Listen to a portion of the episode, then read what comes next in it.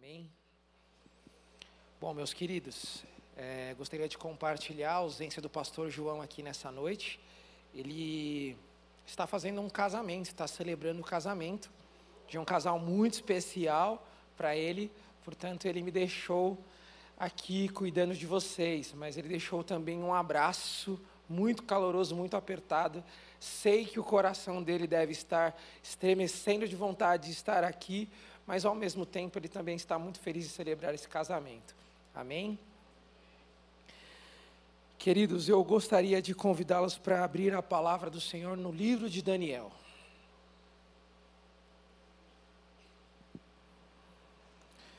Senhor, tem misericórdia de nós. Fala através da tua palavra, Deus. Ai de mim que sou homem impuro de lábios impuros, no meio de outros homens. Tem misericórdia de mim, Senhor. Antes de nós lermos a palavra do Senhor, eu gostaria de trazer uma informação para vocês, um dado um tanto particular. Nós estamos vivendo uma semana após as eleições. E em outubro de 2014, aproximadamente entre o primeiro e o segundo turno, eu fui tomado por um desespero. Eu já estava conhecendo a palavra do Senhor há mais ou menos uns quatro, cinco anos, e eu estava conhecendo as coisas a respeito do reino de Deus e o quão esse reino ele era perfeito, o quanto ele é justo, o quanto ele é alegre, cheio de paz. E naquele momento o cenário das eleições não era muito bom. E eu fui tomado por um desespero, uma loucura. E eu nunca tinha me visto daquele jeito. E aí eu fui orar, mas eu fui orar desesperado, porque eu conhecia o reino de Deus, tudo que continha esse reino, e eu estava vendo o cenário político, e eu não estava conseguindo aceitar o que estava acontecendo. E mediante aquela situação, mediante aquele desespero, eu falei: não é possível, Deus, que isso vai acontecer com a nossa nação. Esses governadores, eles não representam o teu reino, eles não estão dando a mínima.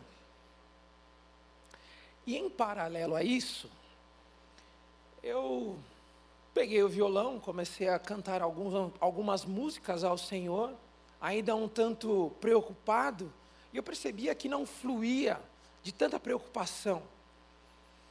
E ao cantar as canções, eu ainda estava desesperado, com o coração desesperado. E aí eu me lembrei de algumas pessoas que faziam canções ao Senhor, e eu falei: Deus, eu nunca fiz uma canção para ti. Falei, Senhor, eu não tenho criatividade para isso. E logo me veio um estalo. É porque talvez eu não tenha tido experiências profundas suficientes com a palavra e com Deus a ponto de não fazer essa canção. E eu comecei a pensar, e eu comecei a ler a palavra de Deus, e ainda desesperado, comecei a ler salmos. E eu comecei a ver as aflições do salmista até que eu cheguei no Salmo 121. E quando eu cheguei no Salmo 121, eu comecei a olhar aquelas palavras e eu comecei a fazer uma estrofe, a segunda estrofe, a ponte e o refrão. E desesperado, uma canção começou a ecoar. Eu não sou cantor, né? A Gabriele, né, com dois L's E, canta muito bem. E eu falei para ela, não sou cantor, mas fluiu alguma coisa. Não canto tão bem quanto a Gabriele, mas a canção saiu mais ou menos assim. Meu socorro vem do alto, meu socorro vem do alto quem me guarda não cochila e nem dormirá. Diz a tua palavra, não há outro como o Senhor, excelso e eterno. E elevo os meus olhos para os montes, para os montes, meu socorro vem do meu Senhor. Meu socorro vem do meu Senhor. Jesus.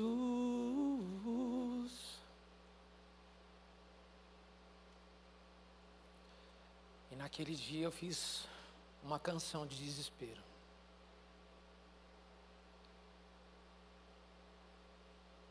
Aquele dia eu tive uma experiência profunda. E eu fiquei dois dias cantando aquela canção. Até que eu descobri que Deus é soberano sobre tudo e sobre todos.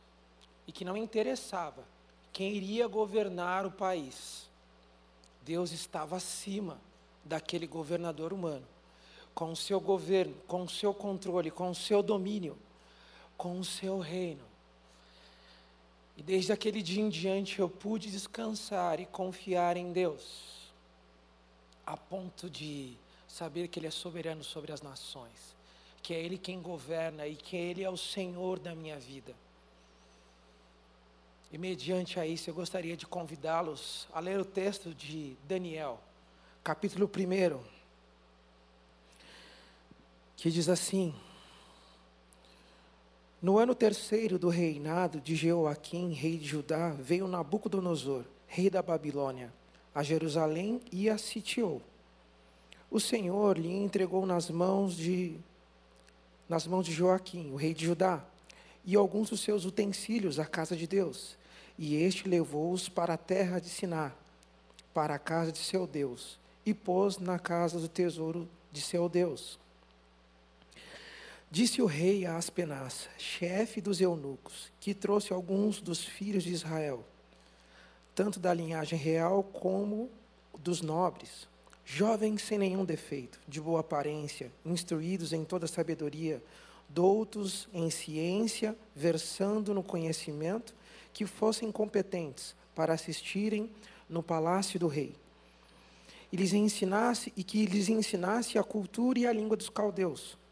Determinou-lhes o rei a ração diária, que seria a comida, das finas iguarias da mesa real e do, e do vinho que eles, de que ele bebia, e assim fossem mantidos por três anos, ao cabo das quais assistiram diante do rei. Entre eles se achavam dos filhos de Judá Daniel, Ananias, Misael e Azarias. E o chefe dos eunucos lhe pôs outros nomes, a saber Daniel de Beltesazar, a Ananias de Sadraque, de Misael, de Mesaque, de Azarias, de Abednego. Resolveu Daniel firmemente não se contaminar com as finas iguarias do rei, nem com o vinho que ele bebia. Então pediu ao chefe dos eunucos que lhe permitisse não se contaminar. Ora, Deus concedeu a Daniel misericórdia e compreensão da parte do chefe dos eunucos. Disse o, disse o chefe dos eunucos a Daniel: Tenho medo do meu senhor, o rei, que determinou a vossa comida, a vossa bebida, porque, pois, veria ele o vosso rosto mais abatido do que os dos outros jovens, e a vossa, e a vossa, e a nossa, e a vossa idade. Assim, poreis em perigo a minha cabeça para com o rei. Então disse Daniel ao cozinheiro-chefe: a quem o chefe dos eunucos havia carregado de cuidar de Daniel, Ananias, Misael e Azarias. Experimenta, peço-te os teus servos dez dias, e que deem legumes a comer e a beber. Então não seja diante de ti a vossa aparência e dos jovens que comem das finas iguarias do rei. E segundo vires, age com os teus servos. Ele atendeu e experimentou dez dias. No fim dos dez dias, a sua aparência era melhor, Estavam eles mais robustos do que todos os jovens que comiam das finas iguarias do rei. Com isto, o cozinheiro-chefe tirou-lhes as finas iguarias e vinho que deviam lhes dar e davam-lhe legumes. Ora, estes quatro jovens deu conhecimento e inteligência e toda a cultura e sabedoria, mas a Daniel deu a inteligência de todas as visões e sonhos. Vencido o tempo determinado pelo rei para que os trouxessem, o chefe dos eunucos os trouxe à presença de Nabucodonosor. O rei falou a eles, e entre todos não foram achados outros como Daniel, Ananias, Misael e Azarias. Por isso passaram a assistir diante do rei. Então toda a matéria de sabedoria e de inteligência sobre o rei fez-lhe perguntas e achou-os dez vezes mais doutos que todos os outros magos e encantadores que haviam em todo o reino. E Daniel continuou até o, o primeiro ano do rei Ciro. Até aqui. Bom, nós estamos começando uma nova série. E essa série se chama Servindo a Deus na Babilônia. Alguns já conhecem a história de Daniel, porém outros jovens ainda não conhecem tanto. Então eu gostaria de trazê-los um pouco a respeito de Daniel. E hoje eu acredito que existam pessoas aqui que tenham esse sentimento que eu tive em 2014 a respeito dos governadores. E acredito que muitas pessoas nessa semana ficaram com o coração apreensivo. Mas eu não estou falando aqui a respeito de direita ou esquerda. Eu estou falando que as pessoas têm perdido o centro do Evangelho, que é o Senhor Jesus. E têm se deixado contaminar pelas questões políticas que atuam na nossa cultura. Bom, quando Daniel escreve este livro, ele escreve com um propósito. Ele escreve para os judeus que estão exilados. E a proposta desse livro é poder lembrar aos judeus a respeito do controle de Deus sobre todo e qualquer governador ou governante naquele momento. Naquele momento, na Babilônia, o governante era Nabucodonosor.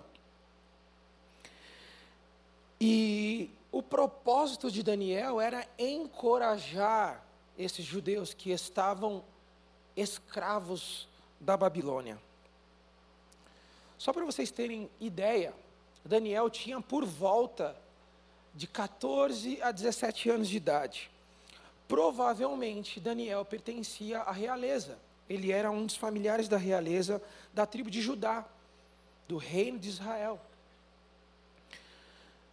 Mas Daniel, de fato, ele prova nessa, nessa leitura, na narrativa bíblica, que ele realmente era um judeu verdadeiro. E a Babilônia estava dominando tudo e todos ao seu redor.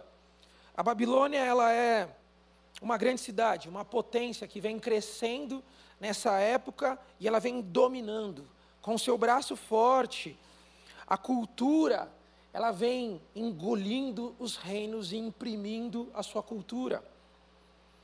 Com isso, a Babilônia destrói qualquer cultura que ela possa dominar os reis se achavam poderosos demais, a ponto de se declararem até como deuses, erigindo estátuas e fazendo com que o, o povo se curvasse. A Babilônia era tão influente, tão influente que a grande sabedoria que ela possuía, a grande influência política e a grande influência sobre a religião se parecia muito com os dias de hoje. Porque na Babilônia eles tinham, mediante aos reis, governadores, juízes, prefeitos, magistrados, conselheiros, tesoureiros e autoridades.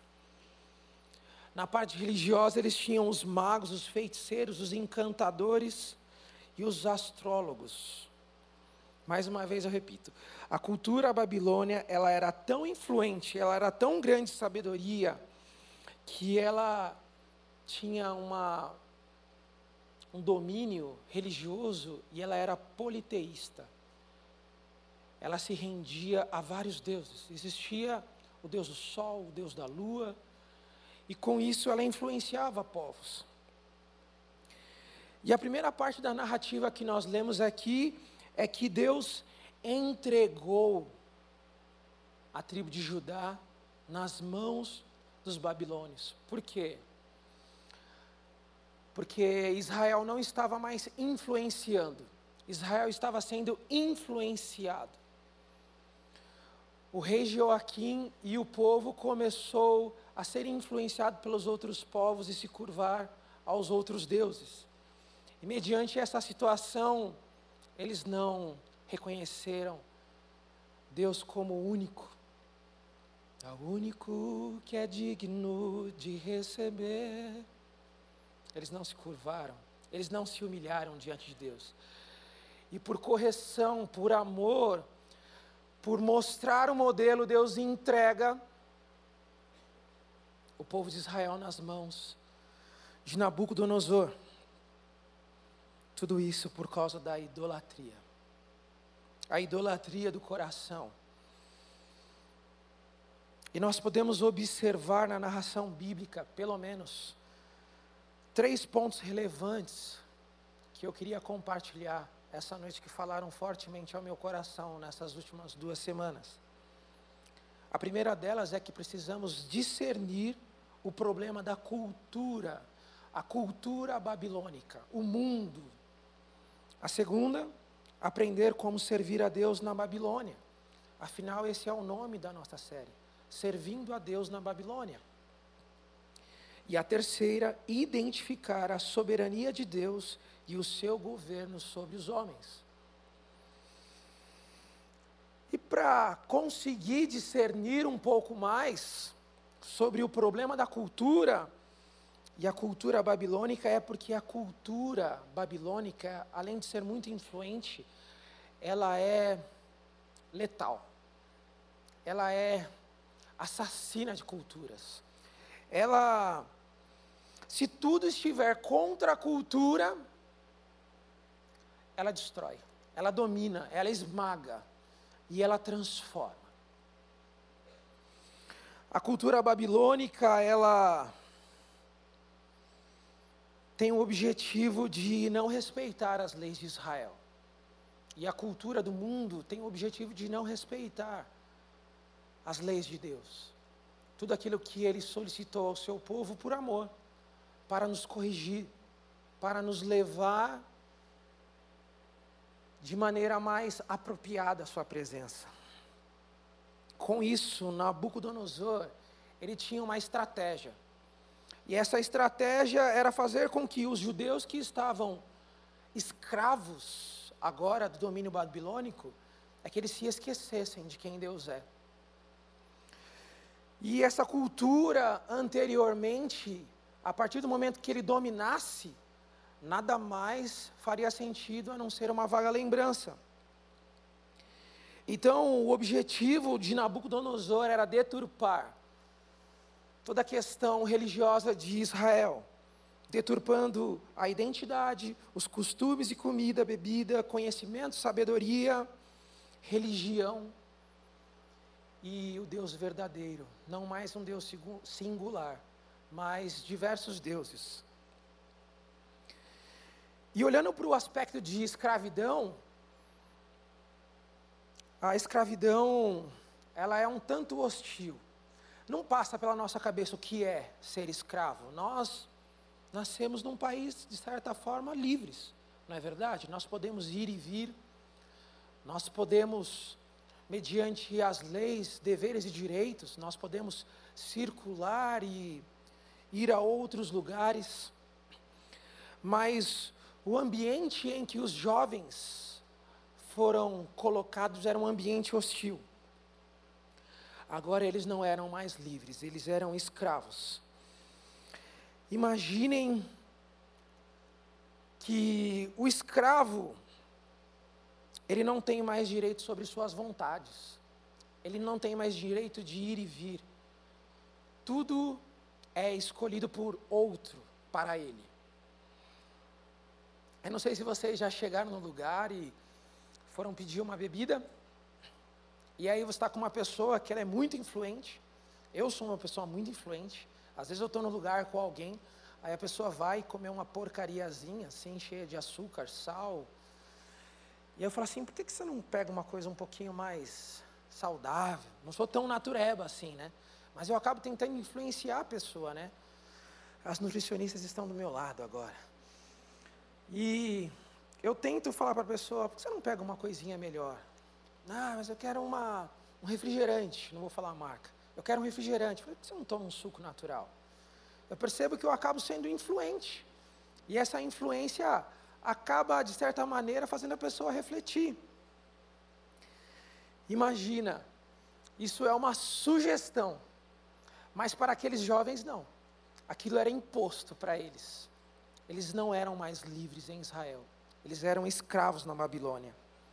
Se nós fizéssemos a ideia do que é ser escravo em outra nação, ainda é inconcebível para nós. No versículo 5, a palavra de Deus diz a respeito da comida e da bebida do rei. Daniel considerava a comida de Nabucodonosor como um rito, uma questão contaminada aquela comida ela era oferecida a ídolos. O ritual daquela comida era oferecida a ídolos. Porque a primeira porção daquele alimento era oferecido aos ídolos daquela nação. E a porção de vinho era derramada sobre o altar. Então Daniel compreendeu que isso não competia a ele. E diante dessa questão do cerimonial, Daniel, ele fala: Rei, hey, eu estou aqui. Você mudou o meu nome, você me mudou de nação, eu estou aqui obedecendo às suas ordens, mas da tua comida, da tua bebida, eu não posso comer. Eu não posso me contaminar porque isso é oferecido a outros deuses, e eu sirvo ao Deus Altíssimo, único, digno, o Deus de Israel. E essa comida, ela não era só por questão de serem oferecidas a ídolo, mas um judeu, um judeu que se preze, ele guarda questões muito importantes dentro do seu coração. A primeira delas é a palavra de Deus.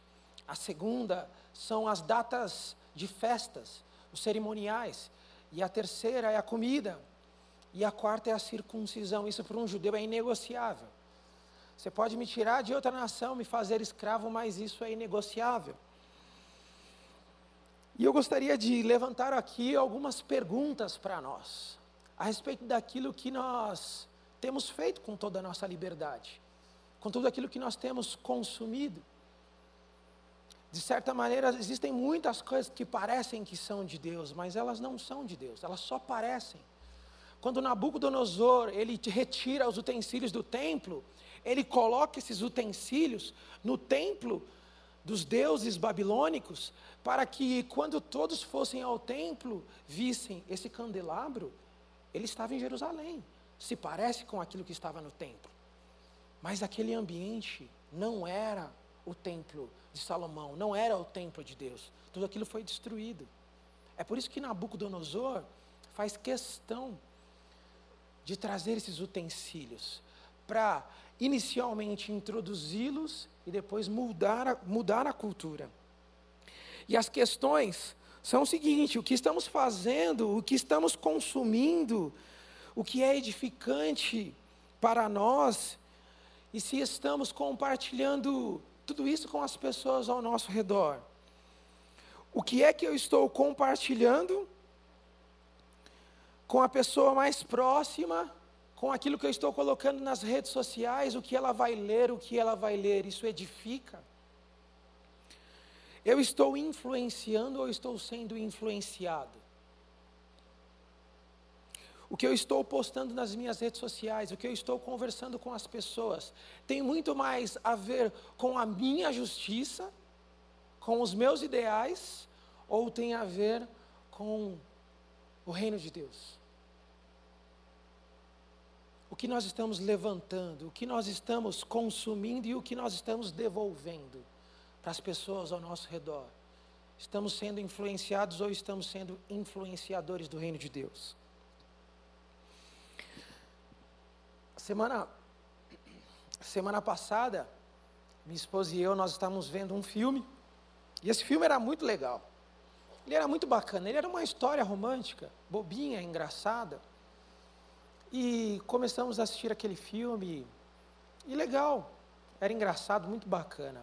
Mas, ao ver todo o enredo daquele filme, e ao ver as pequenas coisas que estavam no filme, nós conseguimos identificar a aceitação de ideologia de gênero, empurrado na cultura.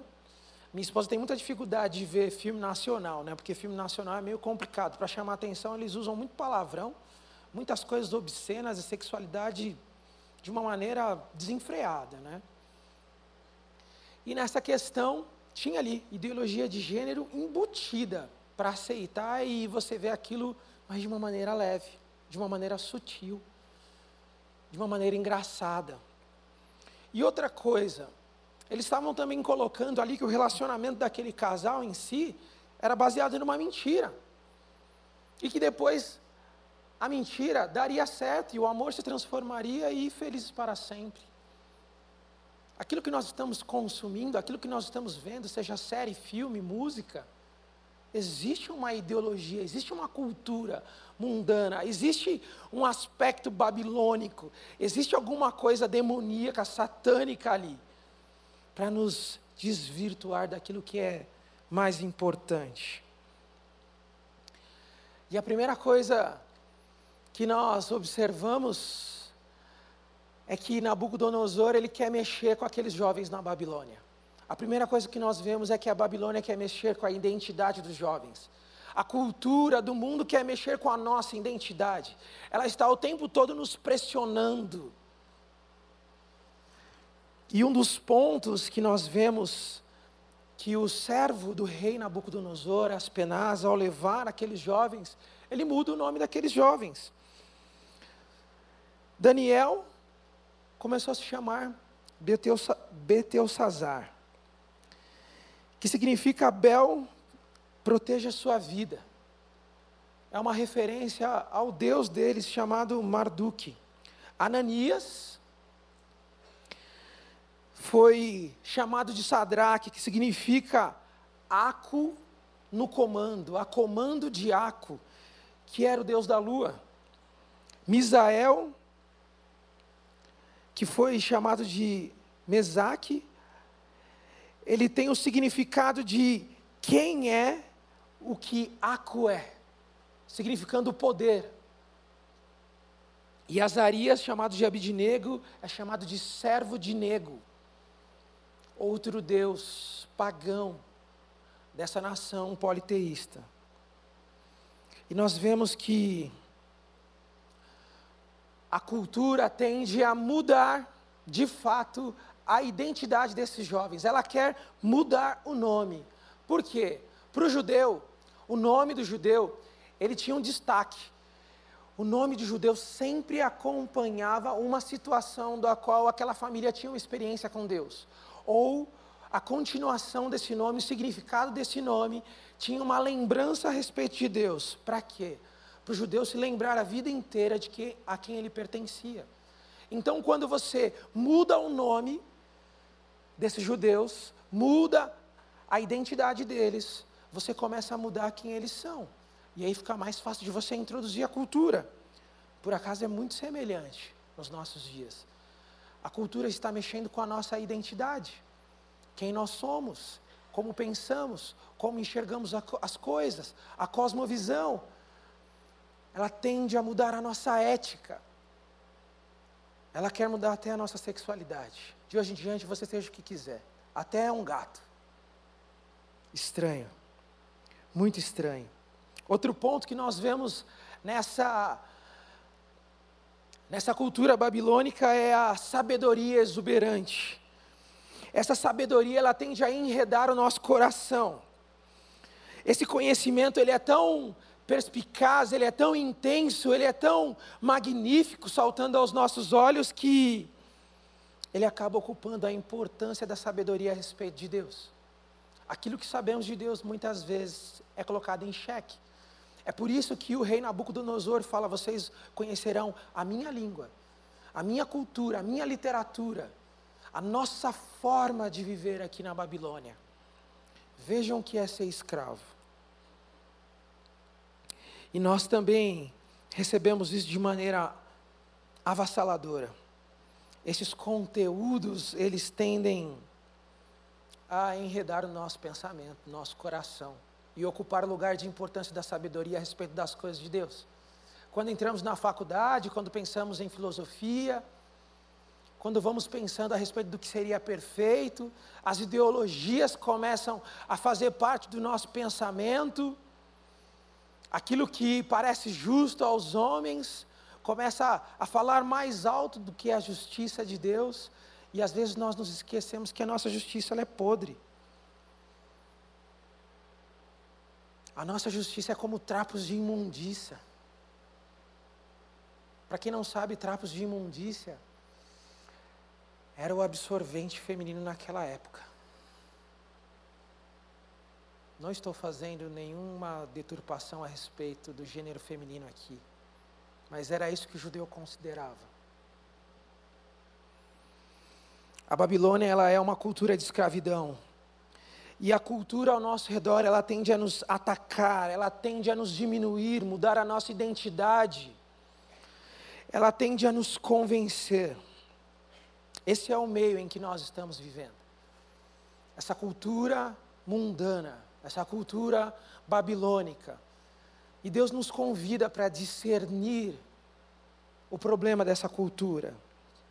Porque se nós olharmos, nós estamos inseridos. Nós somos de Deus, mas estamos inseridos no mundo. Vejam só, quando estamos na faculdade, aquela galera está reunida, e aí galera, vamos beber? Top! E aí, tem um negocinho top para você experimentar aqui. Bora? Os caras, ah, o crente já não está muito crente, já não está orando mais, já não está jejuando mais, já está com os pensamentos diferentes, Deus não é mais importante, a identidade dele está em xeque. Vamos, por que não? Vamos cair para dentro dessa festa, dessa balada. E na faculdade nós começamos a ver essas questões de sexualidade, começamos a conhecer outro gênero, o mesmo gênero, e a sexualidade também começa a ficar desenfreada. Só que todos vão participar desse banquete. E você, não vai? Infelizmente eu conheci o Senhor depois da faculdade. Porque se tivesse conhecido antes, eu queria que Ele tivesse me dado essas convicções que ele deu a Daniel para que eu pudesse enfrentar aquilo de uma maneira diferente, para que todos conhecessem a cultura do reino de Deus, ao invés de viverem a cultura mundana. Isso acontece na faculdade, mas isso está em todos os âmbitos das nossas, das nossas vidas. Na família, outras pessoas têm outras religiões. E você acaba sendo talvez o único cristão. E muitas vezes você é motivo de piada. E ficamos constrangidos, não sabemos o que fazer. No trabalho, todo mundo começa a trabalhar e de repente começa a surgir falsas verdades. A Bíblia define isso como mentira. E todos começam a falar: não, dá esse jeitinho aqui para funcionar, para o serviço sair redondo, para você ir embora e gritar: sextou, uhul. É isso que a cultura faz.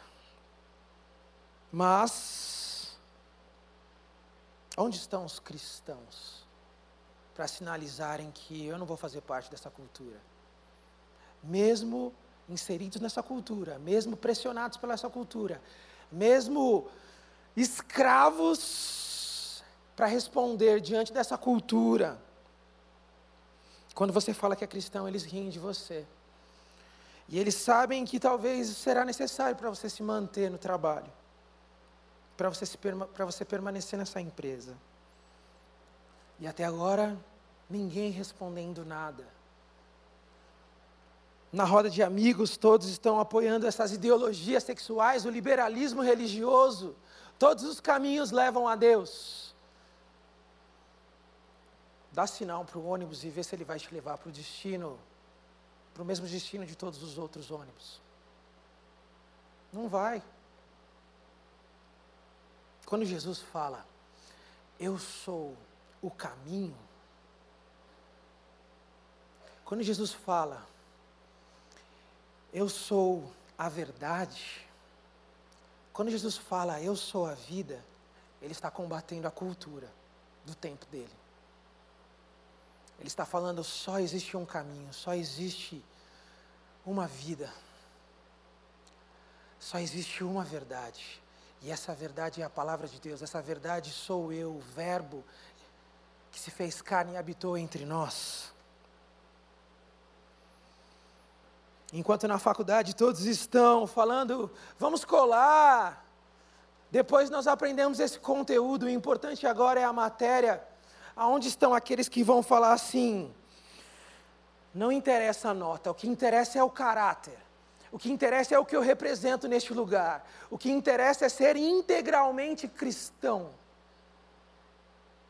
Aonde estão os jovens que vão responder a isso? No namoro? Deixa eu ver se não tem criança. Não tem. No namoro, enquanto todos estão transando desenfreadamente, conhecendo diversas formas de sexualidade antes do tempo. E eles estão dizendo: isso é normal, isso faz parte, isso é para agradar a si mesmo. Aonde estão aqueles que vão falar, mas isso vai desagradar ao meu Deus, ao meu Senhor, que me ama, que cuida de mim, mesmo em meio a esse terreno hostil, a esse território de tensão, de guerra. Eu não. Eu não farei. Eu não farei como eles fazem. Não farei isso no banco de um carro. Eu farei isso diante do Senhor, com uma aliança, com um propósito, diante de uma pessoa que conhece ao Senhor e é temente ao Senhor. Onde estão os jovens que não vão negociar isso? Foi para isso que o Senhor nos chamou. No casamento, não tem nem o porquê falar, né? Relacionamento extraconjugal, as escrituras dizem que é adultério. E os adúlteros não herdarão o reino de Deus. As pessoas batem muito na tecla da homoafetividade, mas eu gostaria de enfatizar aqui que os adúlteros não herdarão o reino dos céus não só falando de relacionamentos entre homem e mulher, mas falando também dos adúlteros em relação à idolatria, aqueles que servem outros deuses.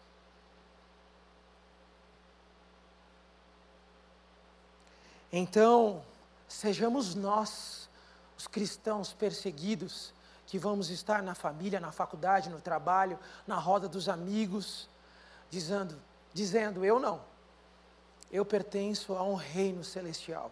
Eu pertenço ao Deus que me ama, que me corrige, que me dá escape, que me dá a saída. Porque Cristo disse: Bem-aventurados serão vocês, quando por minha causa os insultarem, perseguirem, levantarem todo tipo de calúnia contra vocês. Alegrem-se, regozijem-se porque grande é a sua recompensa nos céus, pois da mesma forma perseguiram os profetas que viveram antes de vocês. E Daniel é um desses profetas. Perseguido, escravizado e colocado à prova sobre essa cultura. É por isso que nós precisamos discernir o problema da cultura. O segundo ponto é precisamos aprender como servir a Deus na Babilônia. Nós precisamos ter discernimento para identificar o problema e nós precisamos aprender a servir a Deus nessa cultura mundana. Como é que eu posso servir a Deus nesse mundo tão hostil, já que isso tende a tentar me, me engolir, me destruir, mudar minha identidade, mudar aquilo que eu consumo para me fazer esquecer do Deus verdadeiro? Como é que eu posso servir ao Senhor neste mundo tão hostil? De fato, nós precisamos aprender com Daniel a ter amor, zelo pela palavra de Deus e compromisso. É isso que Daniel nos ensina nesse texto. Amor e compromisso com a palavra de Deus. Mesmo que pareça que estejamos sozinhos nesses ambientes, faculdade, família, o único cristão, o único cristão na faculdade, no trabalho, mesmo que pareça que estamos enraiz, escravizados nessa cultura, mesmo que pareça que Deus não está vendo, Deus não está interferindo, nós precisamos nos lembrar que Deus governa sobre tudo e sobre todos. Nós precisamos lembrar das promessas de Deus. Nós precisamos lembrar das promessas de Deus porque o Senhor promete estar conosco em toda e qualquer situação. A palavra dele mostra a sua fidelidade prova a sua fidelidade para conosco. O Senhor, ele diz em Josué 1:5 que ninguém te porá, ninguém poderá resistir durante a tua vida. Assim como estiver, estarei contigo, jamais te abandonarei, nem te desampararei. O Senhor diz em Mateus 28, 20 aos seus discípulos: Estarei convosco até a consumação dos séculos. Nós precisamos nos lembrar disso tudo, porque quando nós nos lembramos disso, nós aprendemos a nos posicionar como Daniel, e aí nós começamos a dizer não para a cultura. Nós começamos a dizer não para a cultura, porque a cultura não vai mudar a nossa mente, a cultura não vai mudar a nossa identidade. Nós bem sabemos os pensamentos que o Senhor tem colocado nas nossas mentes, nós bem sabemos a identidade que Ele tem nos dado, a identidade de filhos, a identidade de servos, a identidade daqueles que são re resgatados, a identidade daqueles que são embaixadores do reino. Nós não podemos deixar que a cultura venha destruir aquilo que o Senhor já construiu no nosso coração, aquilo que o Senhor já colocou na nossa mente. Nós não estamos. Eu não estou dizendo que é fácil. Porque, como eu falei, ser escravo deve ser uma coisa difícil. Mas, mesmo não sendo fácil, Deus ajudou Daniel. Olha só no versículo 9. Olha o que a palavra de Deus diz. Deus havia feito que o chefe dos oficiais mostrasse compaixão e simpatia. Quando Daniel disse que ele não ia aceitar essa cultura, comer e beber, que ele não ia se render plenamente, que ele não iria negociar a questão mais central do coração dele. Deus honrou, Deus interferiu, Deus trabalhou no coração a ponto de conseguir conquistar compaixão e simpatia. E aí Daniel e os seus amigos passam a comer legumes e água. Só Deus para fazer um milagre desse, com legumes e água, fazer com que os jovens fossem mais bonitos, com pele mais bela naquele reino. Só Deus, com legumes e água, fazer isso com as pessoas. É um milagre mesmo da alimentação. Os nutricionistas estão, ficam surpresos com isso, com esse milagre divino. E é por isso que Daniel escreve esse livro. Ele escreve porque ele está tentando fazer com que os judeus ali se lembrem de Deus. É por isso que esse livro chega até nós. É para que possamos nos lembrar de Deus e não nos contaminar com essa cultura. Esse é o convite de Daniel para nós, para que sejamos fiéis a Deus em meio a essa cultura. E qual é o resultado de se posicionar? Passados dez dias, Daniel capítulo 1, versículo 15. Passados dez dias, Daniel e seus três amigos pareciam mais saudáveis e bem nutridos que os outros rapazes que se alimentavam com a comida do rei. O Senhor interferiu e honrou. O Senhor honrou Daniel porque Daniel se posicionou contra a cultura. É o que nós devemos fazer. Nós devemos pedir a Deus essa sabedoria, esse discernimento para sermos usados, para agora começar a influenciar as pessoas ao nosso redor, para influenciar essa cultura. Porque é Ele quem capacita. É Deus quem nos capacita. Muitas vezes nós nos sentimos incapacitados para responder a razão da nossa fé àqueles que questionam. Acompanhe comigo no versículo 17, que diz assim: Deus concedeu aos quatro rapazes aptidão em comum para entender todos os aspectos da leitura, da literatura e da sabedoria. E Daniel e a Daniel concedeu a capacidade especial de interpretar sonhos e visões. Deus está honrando o posicionamento de Daniel. É por isso que nós precisamos aprender a nos posicionar diante da cultura. Nós devemos entender isso, porque Daniel, ele se lembrou de tudo aquilo que Deus tem colocado sobre Israel, e ele se lembrou. Mesmo Daniel, mesmo as escrituras dizendo que Daniel não havia feito nada, Daniel era um profeta, mas ele era escolhido por Deus e ele foi escravo. Ele foi levado junto com a cultura. E uma das questões que nós vemos com os profetas de Deus é que eles se identificam com aquele povo e eles sofrem com aquele povo. E uma coisa que está acontecendo aqui no texto é que Daniel é escravo, ele está sofrendo com o povo. E isso é uma das questões que nós precisamos entender porque Daniel é temente a Deus, porque ele se lembra das promessas de Deus. E uma dessas promessas é que Deus tiraria o povo desse exílio depois de 70 anos e entregaria para eles a terra de paz. Nós somos chamados a isso. Lembra que eu falei no começo? Nós não fomos chamados para a direita e para a esquerda.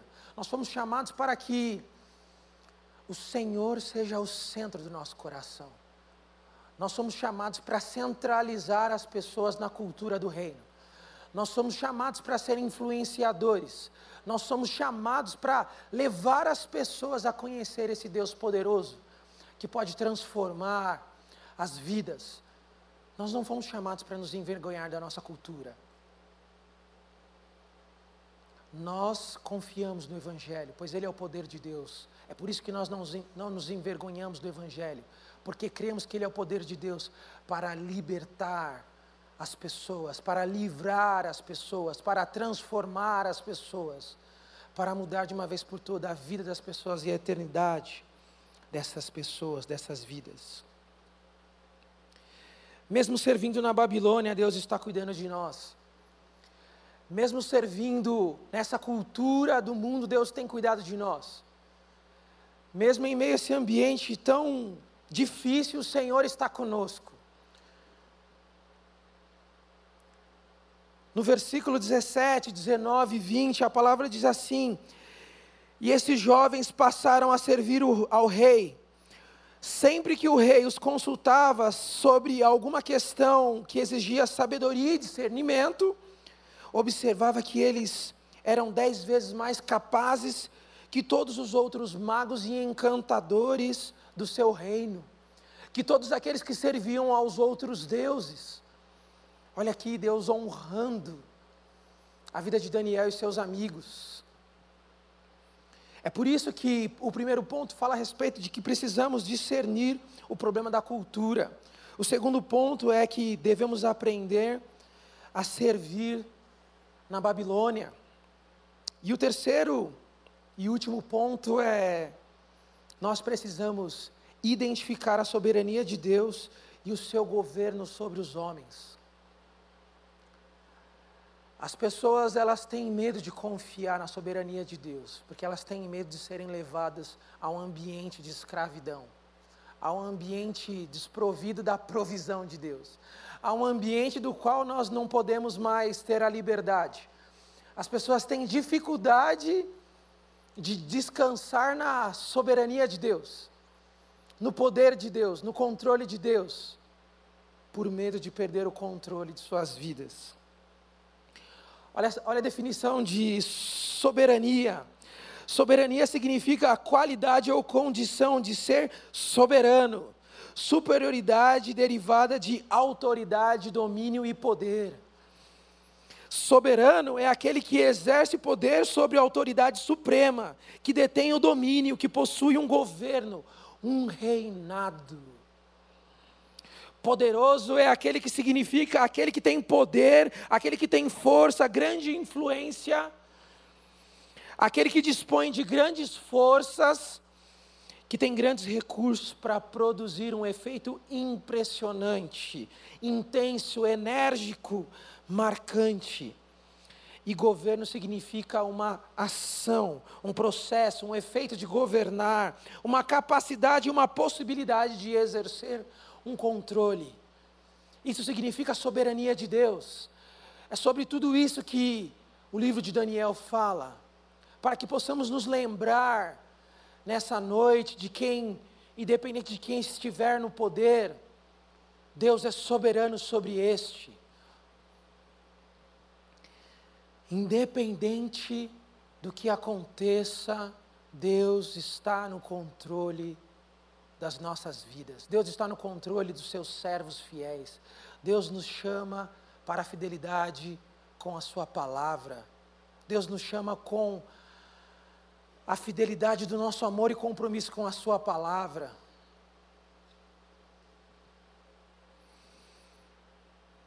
Dando um pequeno salto para o capítulo 2, o tema aqui é o sonho de Nabucodonosor que o deixa perplexo, e ele começa a questionar os seus servos, aqueles que servem aos deuses.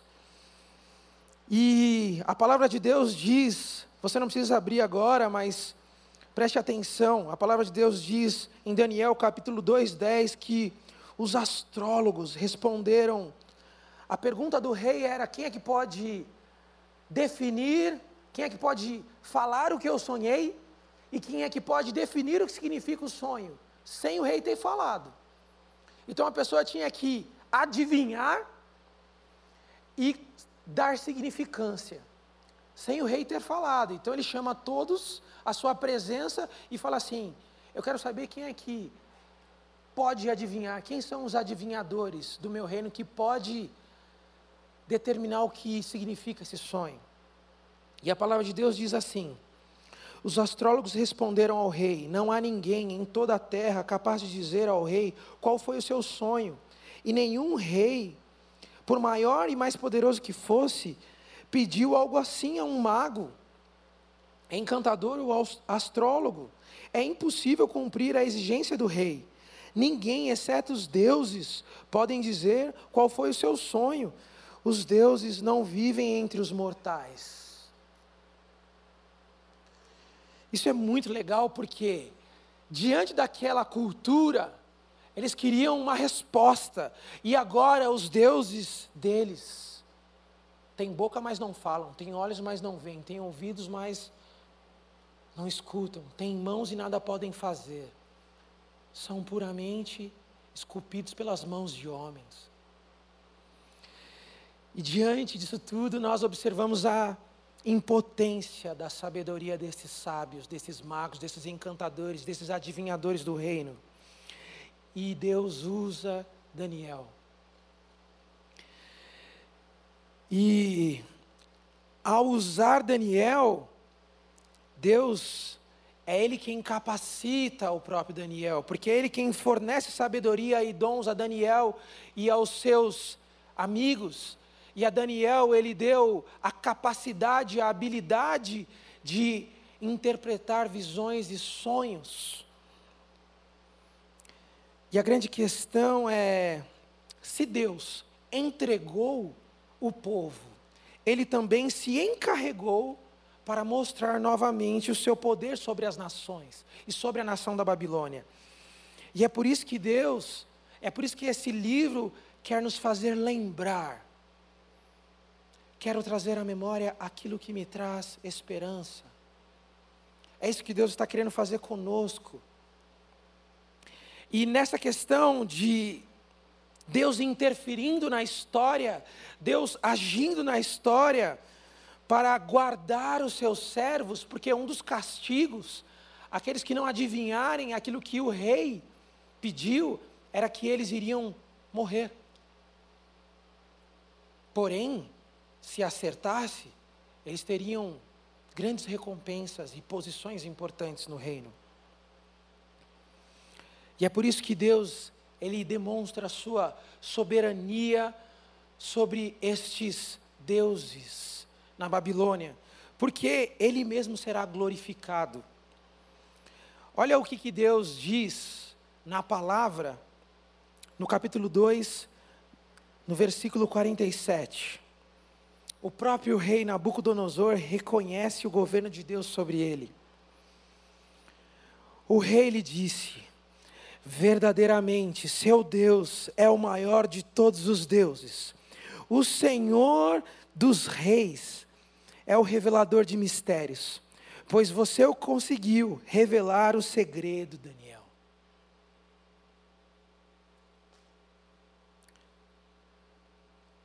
Enquanto o pessoal do louvor sobe para nos auxiliar em oração, para nos lembrarmos da soberania de Deus, para nos lembrar quem Ele é, a grandeza dele, o poder dele, o controle dele, o domínio dele.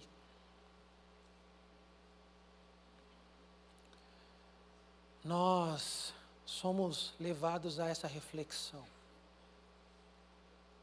Quem nós seremos nessa cultura? Eu gostaria de concluir essa mensagem para que nós pudéssemos observar como é servir na Babilônia.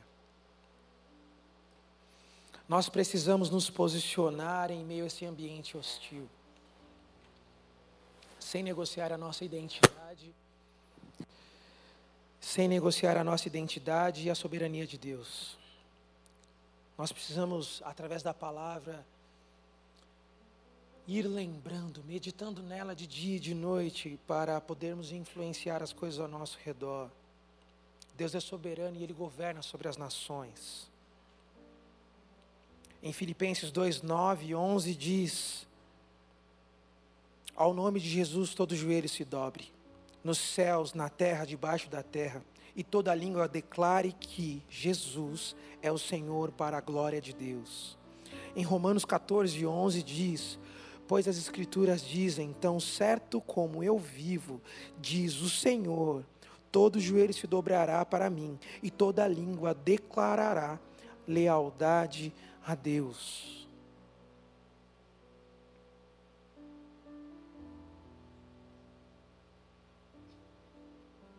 Toda língua declarará, todo joelho se dobrará todos os povos, de toda língua, de toda nação, de toda raça, reconhecerão que Ele é o grande Deus.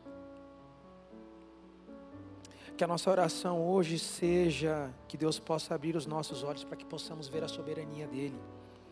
Que Ele venha nos ajudar a discernir a cultura do reino.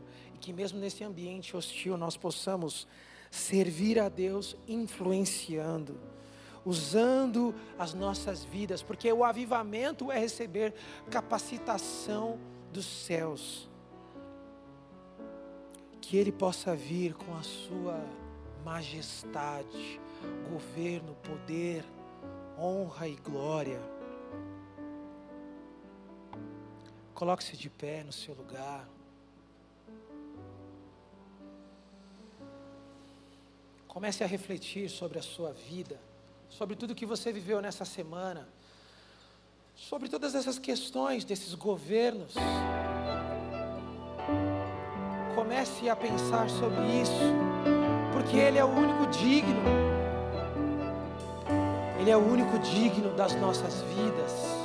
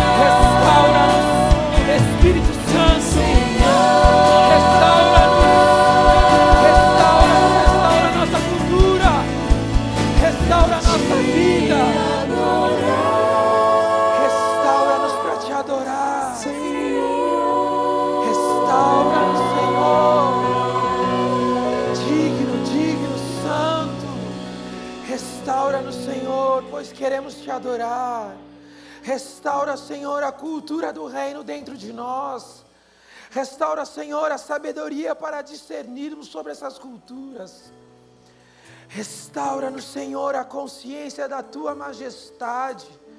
Restaura no Senhor a realidade da tua soberania. Restaura no Senhor para sermos influenciadores nessa cultura. Queremos ser como Daniel na Babilônia. Deus, nós queremos aprender com a tua palavra e com o teu espírito como te servir na Babilônia. Queremos nos humilhar na tua presença.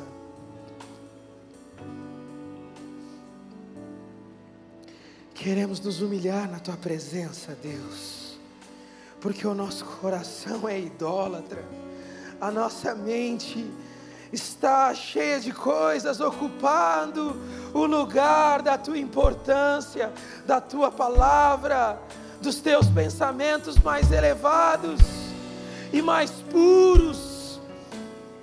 Vem com a tua santidade sobre nós, Deus. Vem com a tua santidade sobre esses jovens. Vem com todo o teu reino sobre o nosso coração. Somos teus, Senhor. Somos o teu reino, somos o teu povo, somos a tua igreja. Nós estamos aqui, Senhor, para te cultuar, para cultuar o teu poder, o teu controle sobre os homens, sobre os governadores dessa terra. Nós queremos o nosso coração centralizado em Jesus, o Cristo, nosso Senhor e nosso Salvador. Eis aqui as nossas vidas, Deus. Eis aqui as nossas vidas. Transforma a nossa mente. Que não venhamos esquecer dessa palavra. Espírito Santo, nos traga memória. Nos traga memória.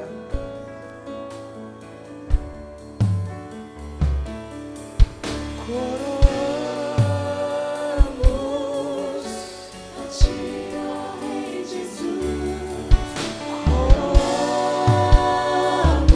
Nosso governador.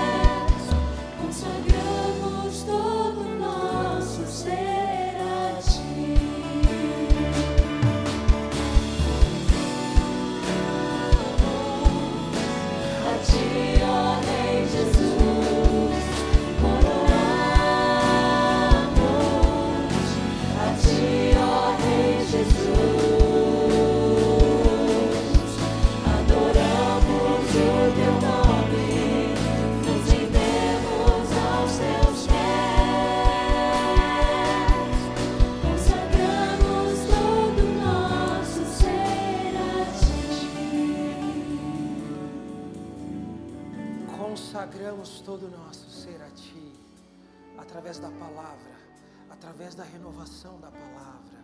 Nós estamos limpos. Vós estáis limpos por causa da palavra que vos lava. Que a nossa mente, que o nosso coração venha compreender que não podemos negociar com a cultura.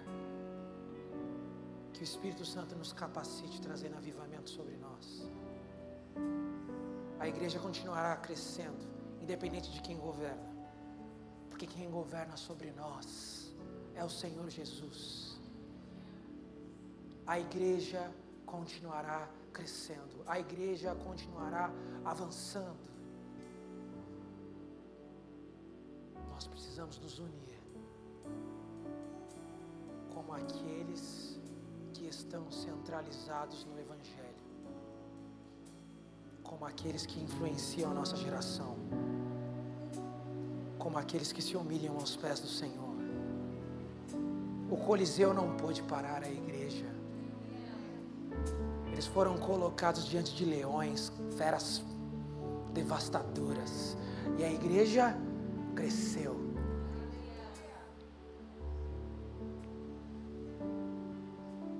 Igrejas foram queimadas ao longo da história. E a igreja cresceu. E a igreja está aqui hoje. Nós somos a igreja. Jesus é o cabeça e ele nos conduz. Amém? Que possamos aprender com Daniel. Amém? Você pode se assentar. Glória a Deus. Obrigado, pessoal do louvor,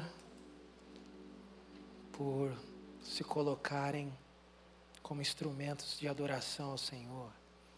Queridos, eu gostaria de dar um único recado.